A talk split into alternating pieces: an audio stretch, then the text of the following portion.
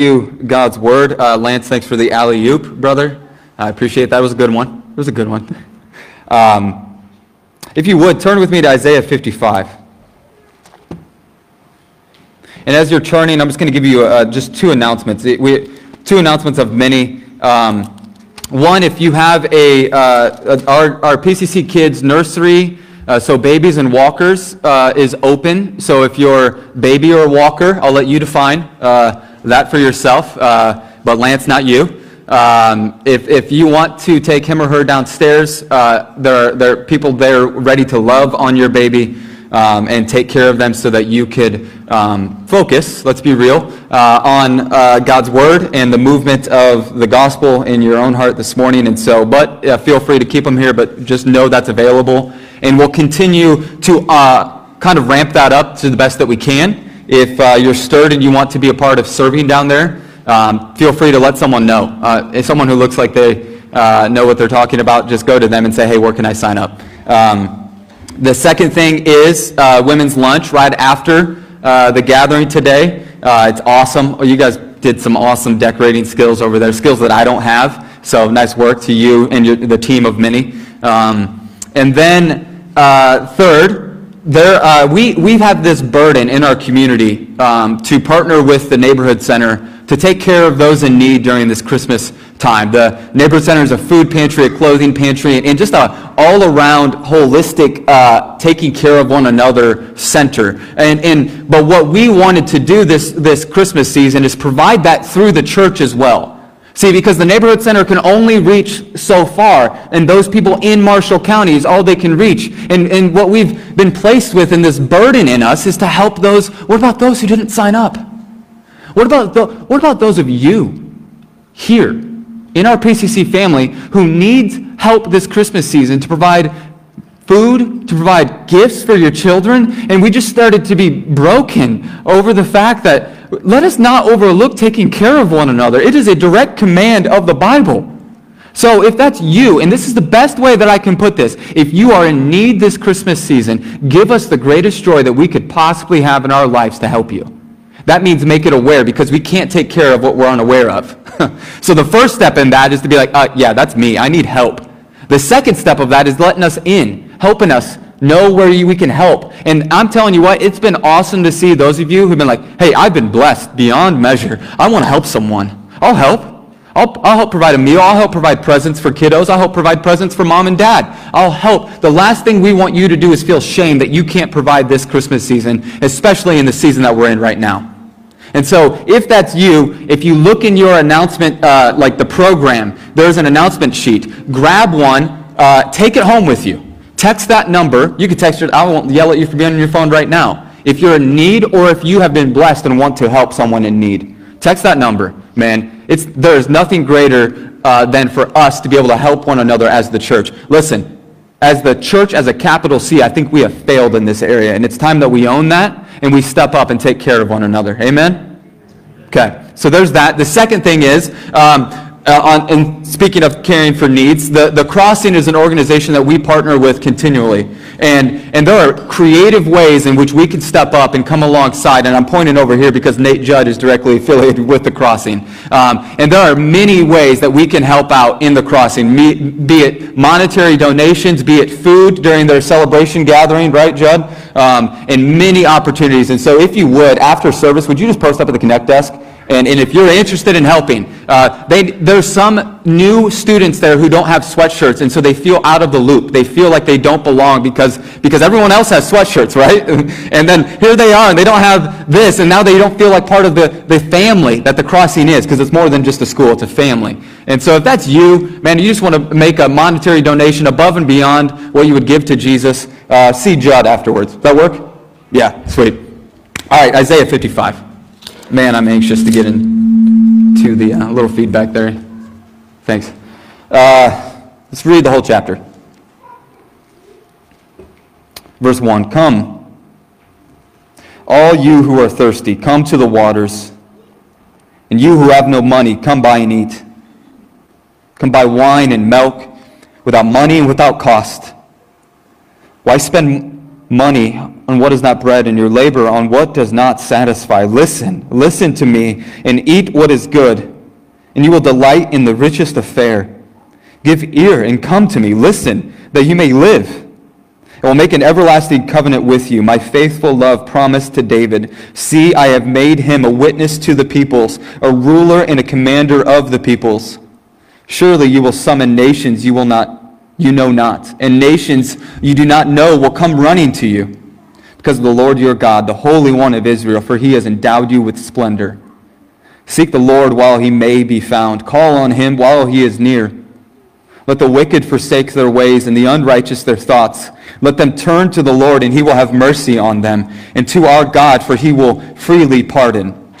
For my thoughts are not your thoughts, neither are my, your ways my ways, declares the Lord. As the, as the heavens are higher than the earth, so are my ways higher than your ways, and my thoughts than your thoughts. Verse 10 As the rain and the snow come down from heaven and do not return to it, without watering the earth and making it bud and flourish, so that it yields seed for the sower and bread for the eater, so is my word that goes out from my mouth. It will not return to me empty, but will accomplish what I desire and achieve the purpose for which I sent it.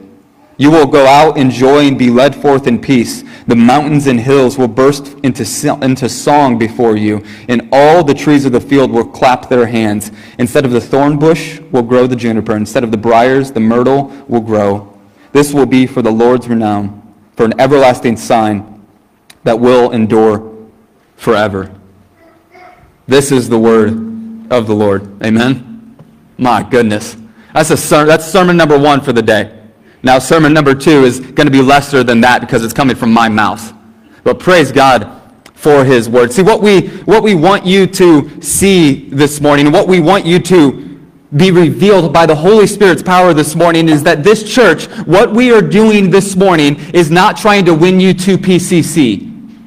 My goal this morning is not try to exalt PCC's name, but rather to exalt Christ's name, to exalt Christ's name. My goal this morning is not to make us known, not to make our church famous. It's to make His name known and His name famous. And that's the difference. Arrows are not pointing into us, arrows are pointing towards Him because we make better pointers than the point. And we must understand this, this Advent season, as we go in, that we, the prayer of our heart, the prayer of our burden for, for being a part of this church is that we would all see the gospel and that we would all listen to Jesus and do what He says. That we would all listen to Jesus, be discipled by Jesus, and actually obey what he says because his ways are better than our ways. And his thoughts are higher than our thoughts. See, this is what we're sitting in this Advent season. We, we titled the, the sermon, the series, our Advent series is titled The One We Long For. And this year we're focusing on the heart of Christ. And it's in the heart of Christ that this Advent season that we see that God has made himself known. God has clearly made himself known in the person and work of Jesus Christ. And if you don't know, this Advent season is not about Santa Claus.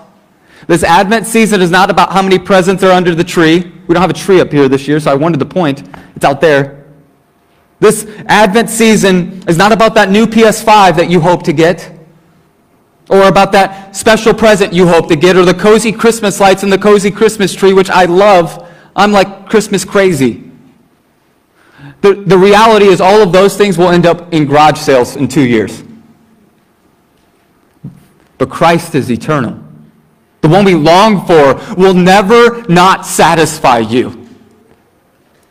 Every one of us is looking for something. Every one of you here this morning has longings, has hopes, has desires, has, has is you're looking to things or someone to give you peace or love or value. And all of these things, even presents under the Christmas tree, are good things, but let's not make good things ultimate things. Only Christ is ultimate. And our hope is that you hear that crystal clear through whoever is standing up here. I don't care if it's me or someone else. They're going to preach the good news of the gospel because the good news of the gospel is all we have.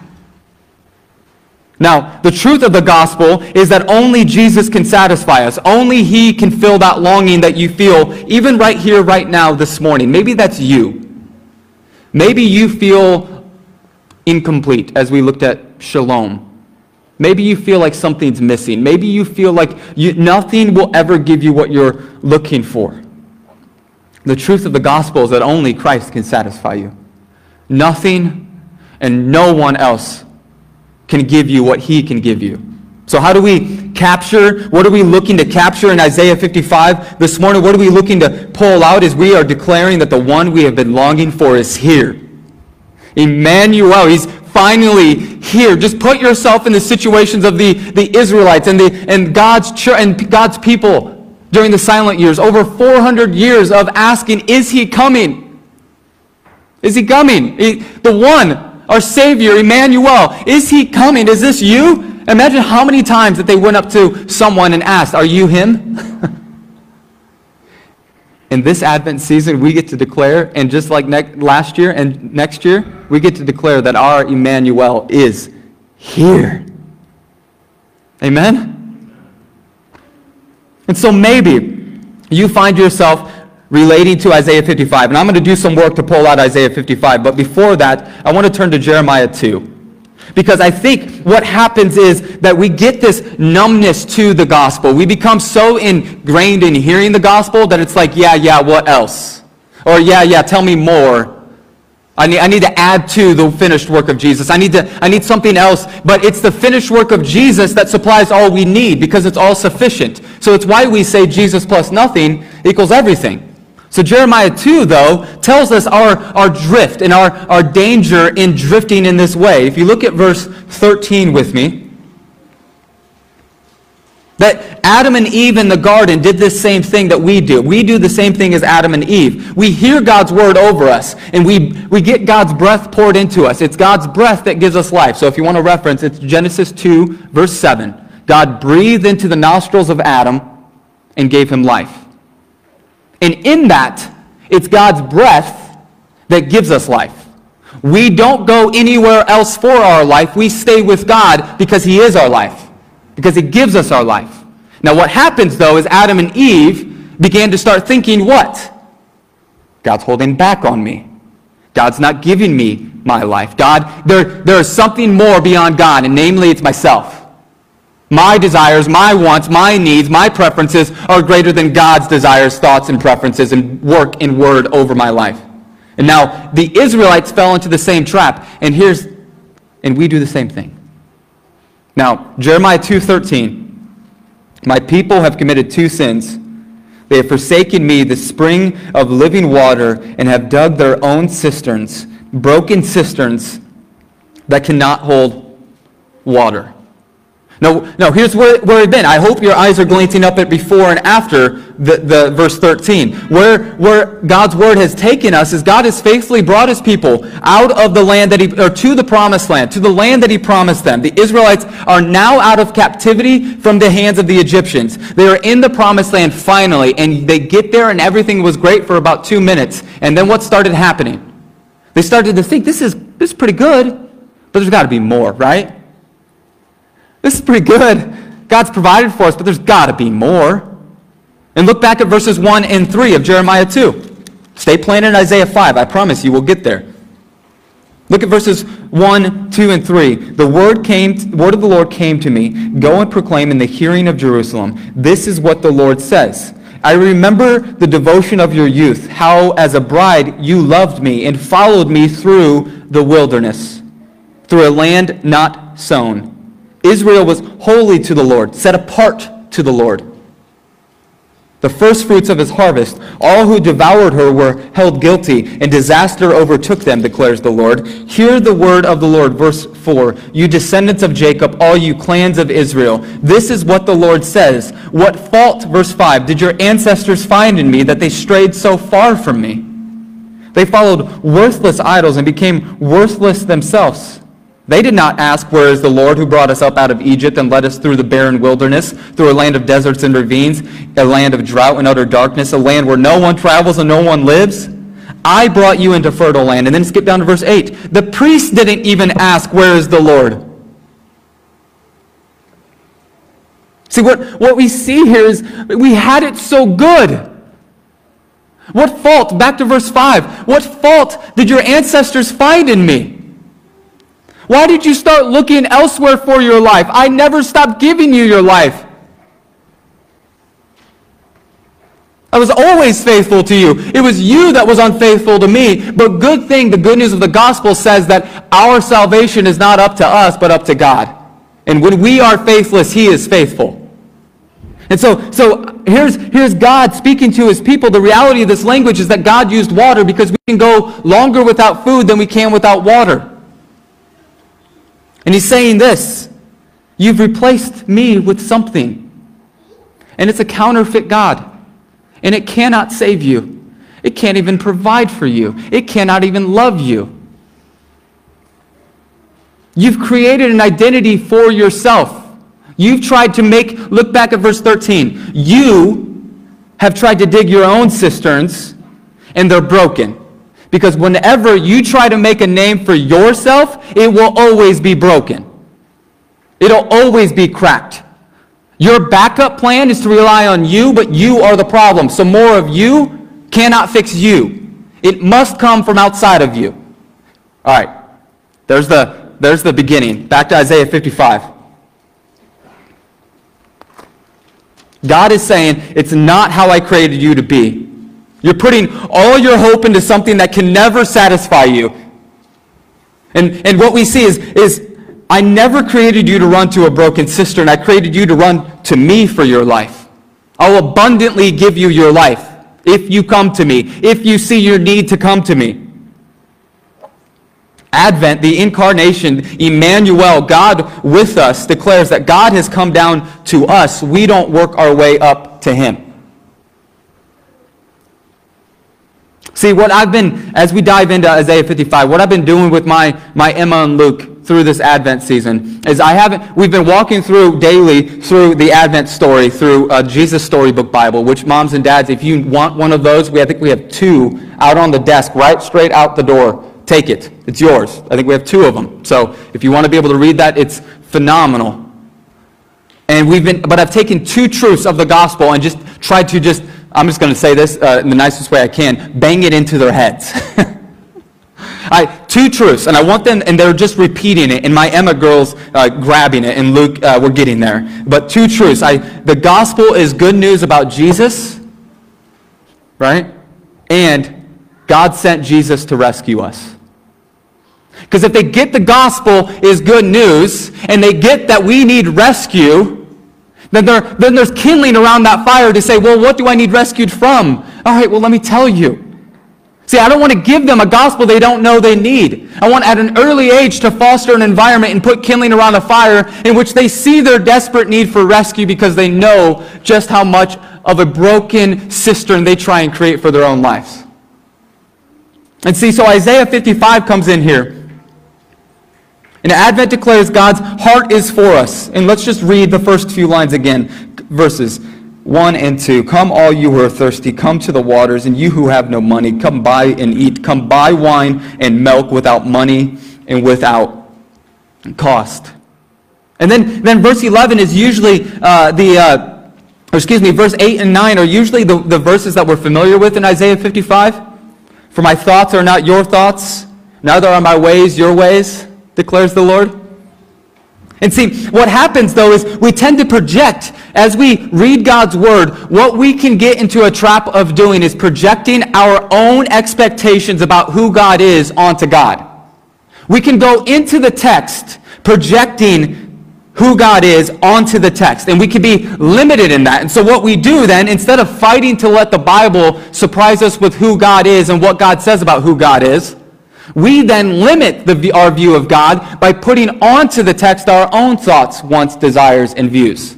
Now, I'm going to get fancy with you really quickly. There are two words eisegesis and exegesis. Eisegesis, then, means that you put your thoughts onto the text. You have a preconceived notion of what you want the text to say, and you go to the text looking for it to say it. So, one, here's the Bible. This way, here's my thoughts. I'm putting my thoughts onto the Bible. Exegesis is an attempt to discover the true meaning of the text, and it comes from a Greek word meaning to pull out. Meaning, this sits on top of your thoughts, wants, desires, and experiences. One, you change the text. The other, the text changes you. Here's why this matters. In exegesis, you start with the Bible and the, and the verse and the text, and you ask, what does this mean? And then, okay, I'm going to the Bible to figure out what this means, and now I'm going to go to the Bible to interpret the Bible. And it's this trickle effect of letting the Bible interpret the Bible. But ex- eisegesis says, what do I want the Bible to say? Proof texting. It's politicians using Bible verses out of context for their own agenda and their own wants and their own selfish desires. And don't think we don't do this. It's eisegesis starts with our thoughts. We all have desires. We all have thoughts. We even all have we all have theological camps that we've been ingrained in. And so when you go to the word via eisegesis, you say, what has my traditional theological camp told me? Well, I'm just going to go to the Bible to figure out what that says. I'm going to go to the Bible to figure out just to support what my beliefs are and my wants and my desires, and I'm just going to make this thing all about me. Here's the problem with that. What's the truth of the Bible? Who's it about? Now you, Sunday School Answer says. and so here, here we are, is you can then, with eisegesis, you can justify anything. You can justify anything. One is you changing the intent of Scripture. The other is Scripture changing you. So why, it's why we preach exegetically here. Now you just learned three fancy words today. It's why we preach exegetically here. We're going to walk through and figure out what God is really saying based on what God has said and will do. I don't want my desires and my wants and my opinions being put onto the text. God's ways are better than my ways. His thoughts are higher than my thoughts. We can actually say that, but not actually believe that. And now here's what happens, though. Here's what happens. We tend to go to this passage, verses 8 and 9, when life is hard, or when life is hard for someone else. And we, we tend to say, well, God's thoughts aren't my thoughts, and his ways aren't my ways. Sorry, brother. Sorry, sister. And, and it's missing the entire thrust of the text.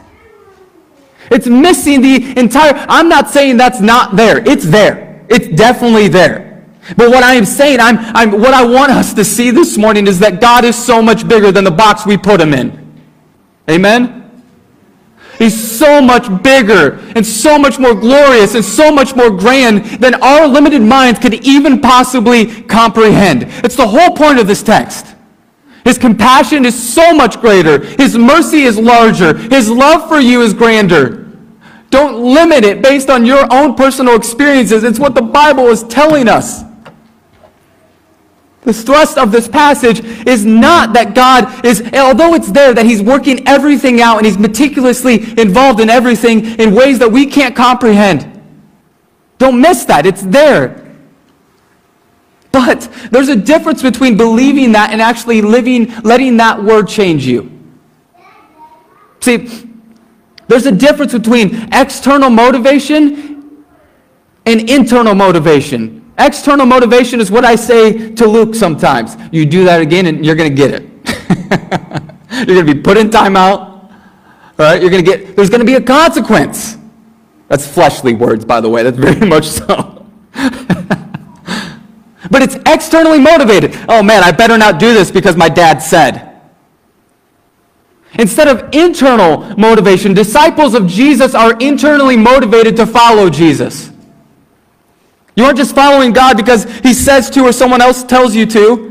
You're actually following him. A follower of Christ does not say, oh, I have to spend time in God's word. A follower of Christ says, oh, I get to spend time in God's word because I want to know his thoughts and I want to know his ways and I want to know his heart because he's my dad.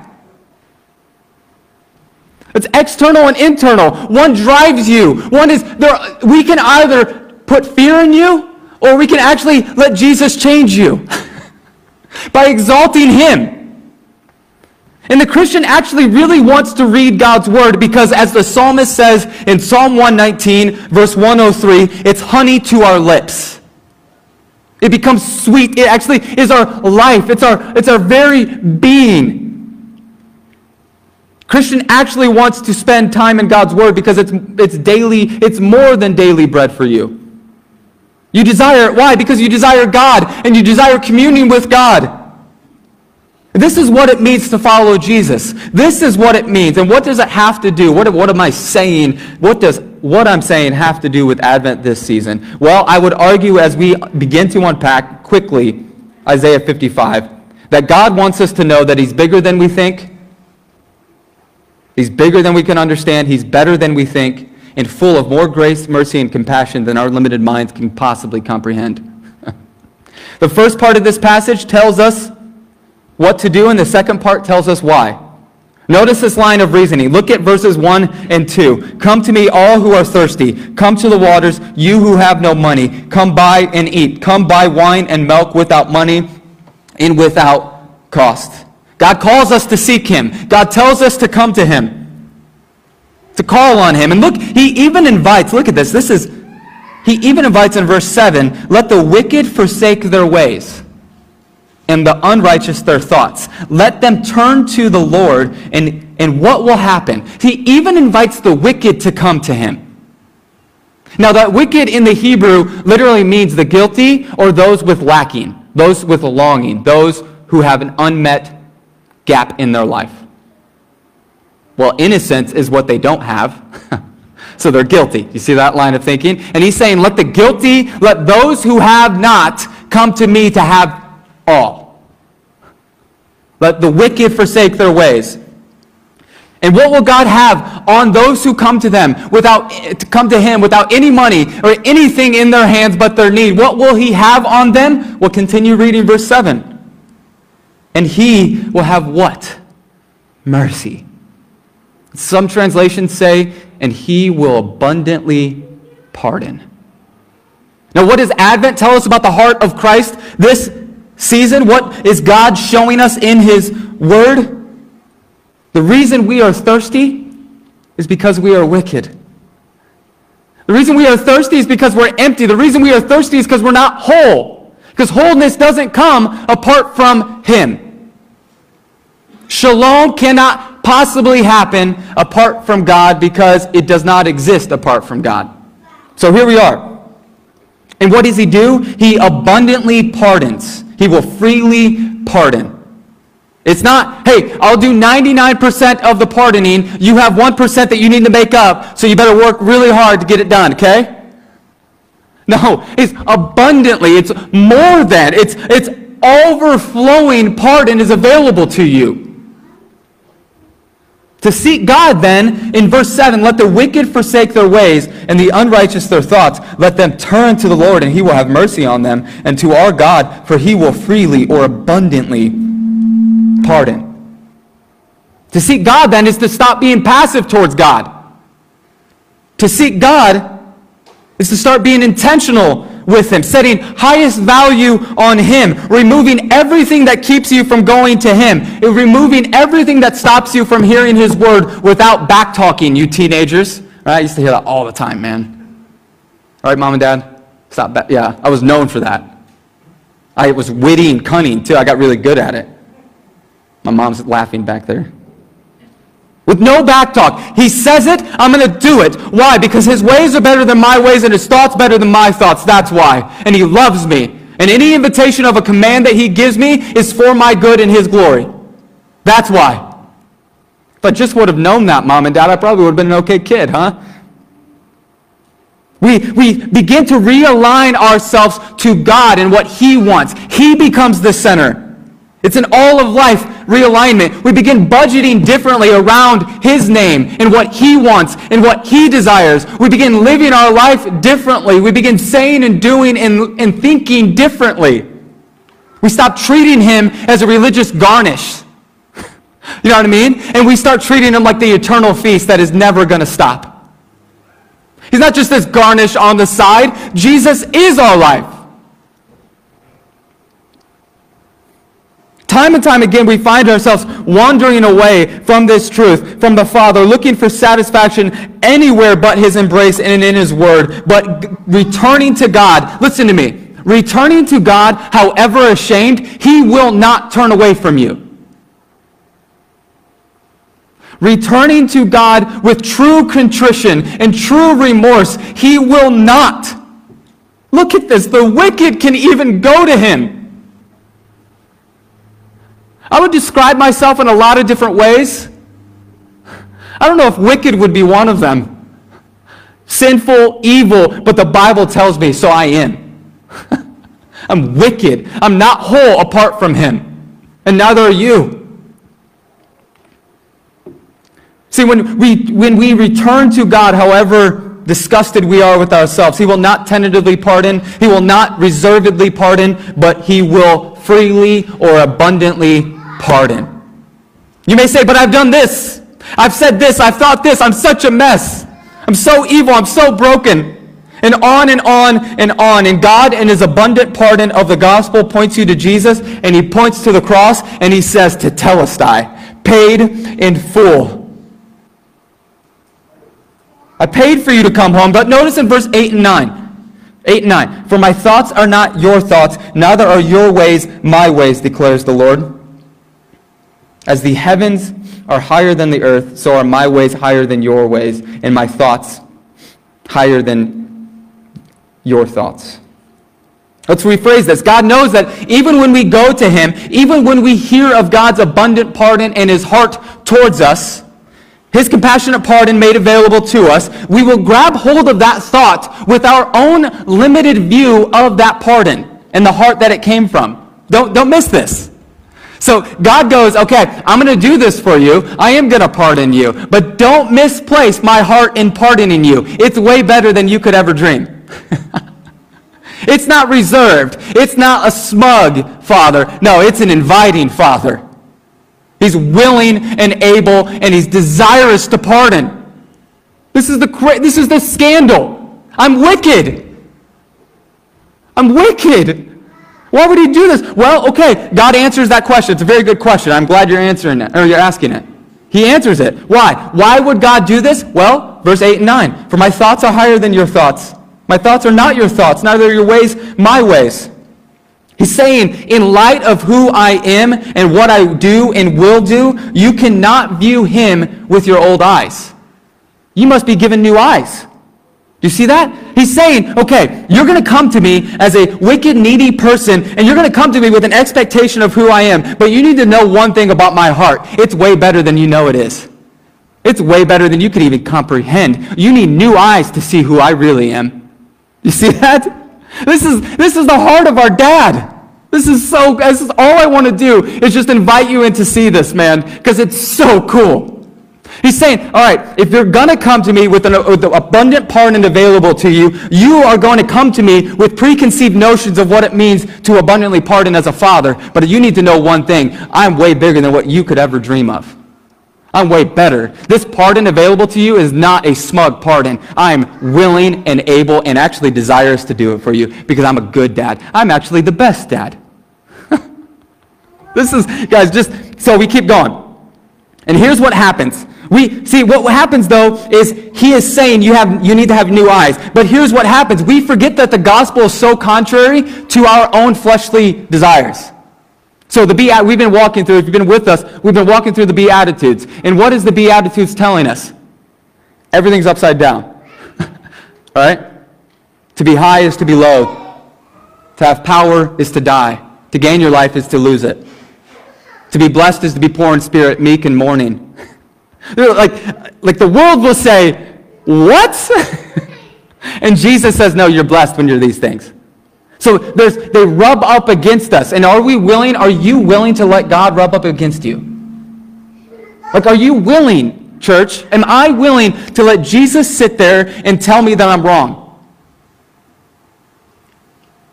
See, we have a problem in the church. We have a problem, especially in the Church of America. We American Christians can't just tweak our American ways and our American thoughts. Sorry. The prevailing way in the American church is that we join a certain church because it won't challenge our selfish lifestyle.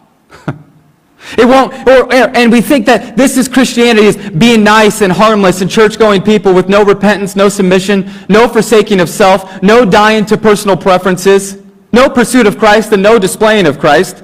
And all that is packaged into a Sunday morning that's catered to your every need. See, the, the, no, what the church in America needs is an explosion of gospel renewal.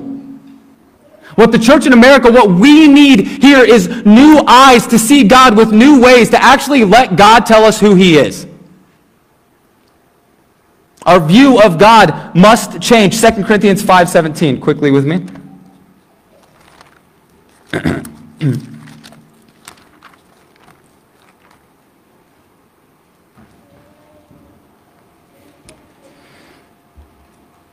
Therefore, if anyone is in Christ, the new creation has come, the old has gone, the new is here. Your old way of viewing God is gone. Your old way of living is gone. Your old way of thinking is gone. Your old desires are gone. Your old motives are gone. You are new. You are brand new. God isn't calling us to tweak something here or there, but to a complete overall overhaul of our view of Him. You may, you may even be sitting here saying, but Derek, I've studied him all my life. I know the fancy theological terms to describe his characteristics, all the omnis that are out there. And I would say, you know what God says to that? There's more of me. There's more. And here's what happens when we begin, verse back to Isaiah 55. Here's what begins to happen. Verses 8 and 9 tell us what begins to happen. How would you feel if your toddler then, if you give your toddler a birthday present, and, or a Christmas present, and they immediately unpack it, say thank you, and run to the room to grab their piggy bank to go pay you back as a mom or a dad. How would that make you feel? It would, if my Luke or my Emma tried to pay me back for the gift that I so freely give them, it would melt me. It would break me. God is saying here, our view of Him needs to change. It's not just a little bit off, it's, an, it's entirely off. And, and how off? Well, he, good. I'm glad you're asking again. How, how far off? Well, let's go. Verse 9. As the heavens are higher than the earth, so are my ways higher than your ways. You want to know how far off your view of God is? As it's the Hebrew way of saying, as the heavens are higher than the earth.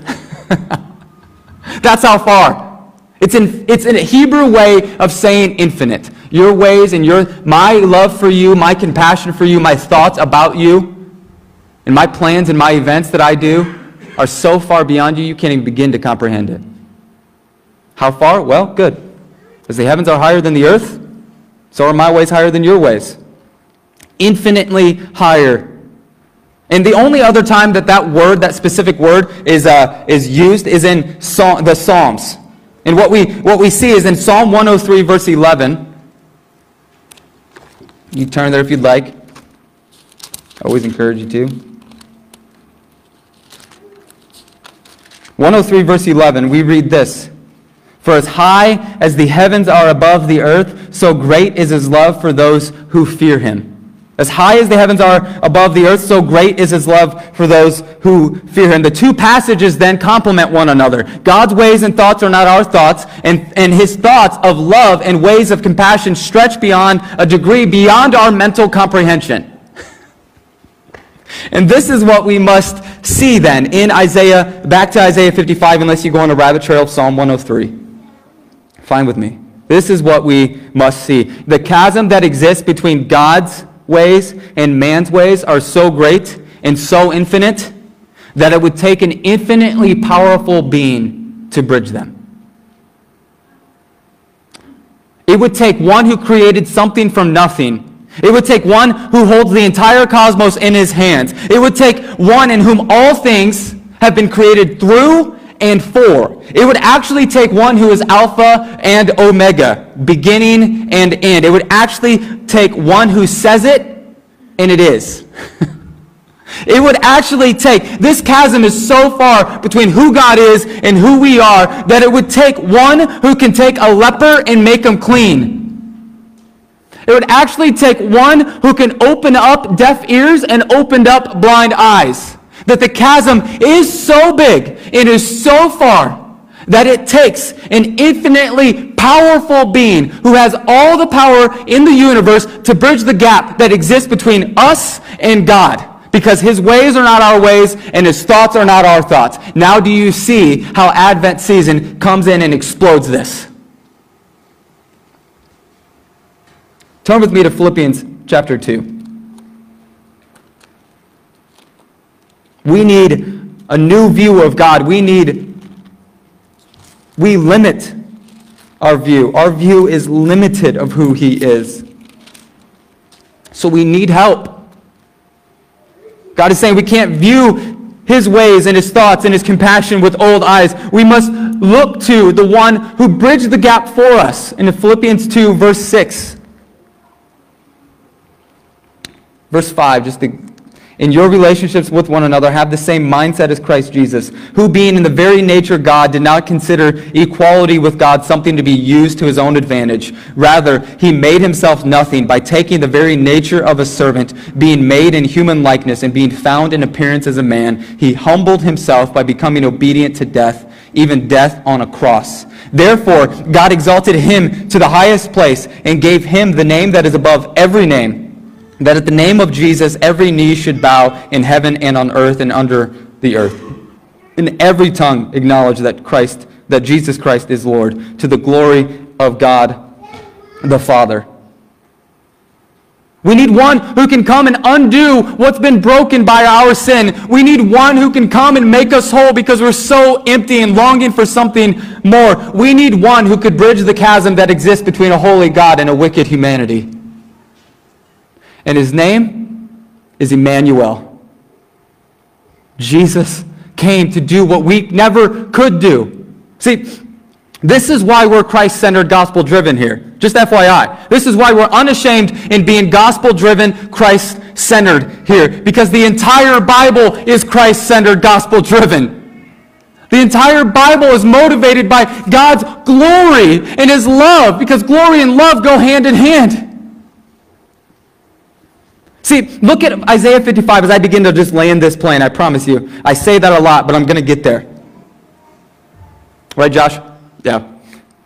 Isaiah 55, verse 11. So is my word that goes out from my mouth. It will not return to me empty, but will accomplish what I desire and achieve the purpose for which I sent out. And I, I need you to hear this. I need you to hear this. In an age in which we exalt the eloquent communicator, in the age of celebrity pastorates, you need to hear this. I don't care how good a sermon is. I don't care how good it's preached. That sermon is preached is preached about God's word and is not God's word. It has no power to save. There's nothing more powerful and no man more eloquent and able to save than the message of Jesus Christ found in his word. None. His sermon can encourage you, but it can't save you. Only Jesus can save you. A disciple of Jesus is not motivated outwardly through a good sermon or a good pastor or something or someone else. A follower of Jesus is motivated inwardly by the power, all consuming power and sufficiency of Christ in Him alone. Verse 11, His word will not return to Him empty. And look at, look at what he does. Verse 10 As the rain and the snow come down from heaven, and do not return to it without watering the earth and making it bud and flourish. God's word is like rain. How so? One, true life comes from beyond it. Two, true life overcomes death. And three, True life fulfills the purpose of God. We can't defeat His delight. His delight makes us more than conquerors. It's the coolest part. My word in verse 11 sums up all of God's promises that He's already made in Isaiah. And now, now we know that God's faithfulness from the past drives our hope from the future. But here's the thing His promises not only last, they give us life. We don't keep this gospel hope alive, it keeps us alive. That's how it works. Like the rain, it may take some time for it to come fully to burst forth, but rain never fails, and neither does the promise of God to save sinners like you and me. If He said it, it will happen. And if He said He can do it, He'll do it. See, Look at verses 12 now. Here's what will happen. You will go out in joy and be led forth in peace. The mountains and the hills will burst into song before you, and all of the trees of the field will clap their hands. This is how big that the God, the gospel is God's rescue of all creation in Christ. It includes with us the entire created order. This is how big it is. So it's what it's worth. God's promises is to renew everything that's been broken by sin. And this is where it all comes together. Christ, God incarnate, the God man, fully God and fully man, closes the gap, pays for the gap, and conquers the gap. Because why? Because God isn't us. God isn't limited like we are. But in the scandal of the gospel, in Christ, he becomes like us, like us, taking form of a human being maintaining deity, maintaining his power, maintaining his godhood, maintaining his position as the second person of the Trinity. Working as an orchestra of creation, of salvation for you and I. This is just, God is not like us, is he? That Emmanuel, that the peace will come, that is Isaiah 9 tells us, shows us that God's heart is actually for us and God's love is extended to us. See, I want to make one last point. We find our hope our entire life. You want to know that God's thoughts aren't our thoughts and his ways not our ways? Where was baby where was Jesus born into? Who would have come up with that? Like just think for a moment that the savior of the universe, the king of kings, the prince of peace would be born to a virgin in a dirty smelly manger surrounded by animals.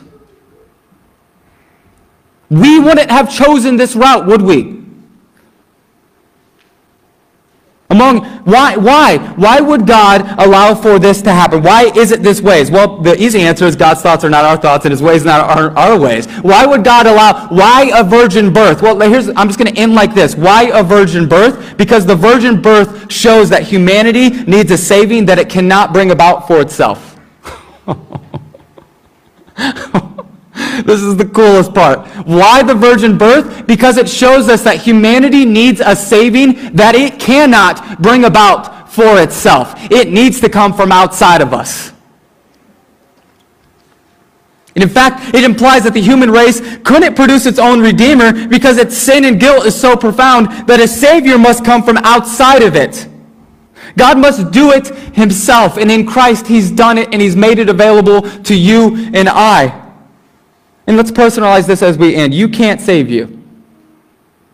You cannot save you. And God, in the scandal of the gospel, rescues us. So you who long for more today, it's found in Christ. We long for him because he came for us. We long for him because he created us, and we long for him because he's the only thing that will ever satisfy you and I. And I'll end like this. C.S. Lewis says this If you find in yourself a desire that cannot be satisfied by this world, it's because you were made for another. So we're going to do what we always do. We're going to end 30 seconds of open hands. What's, what's he saying to you? Where have you moved beyond? Where have you been externally motivated?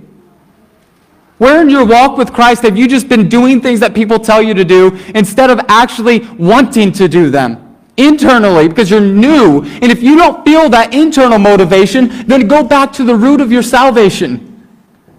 What's stopping you? It's Isaiah, God through Isaiah tells us that the time is now. Seek him. He's near. And you'll find that every longing is filled. So speak to him, hear from him, slow down enough just to sit in silence. 30 seconds and we'll sing and float out of here.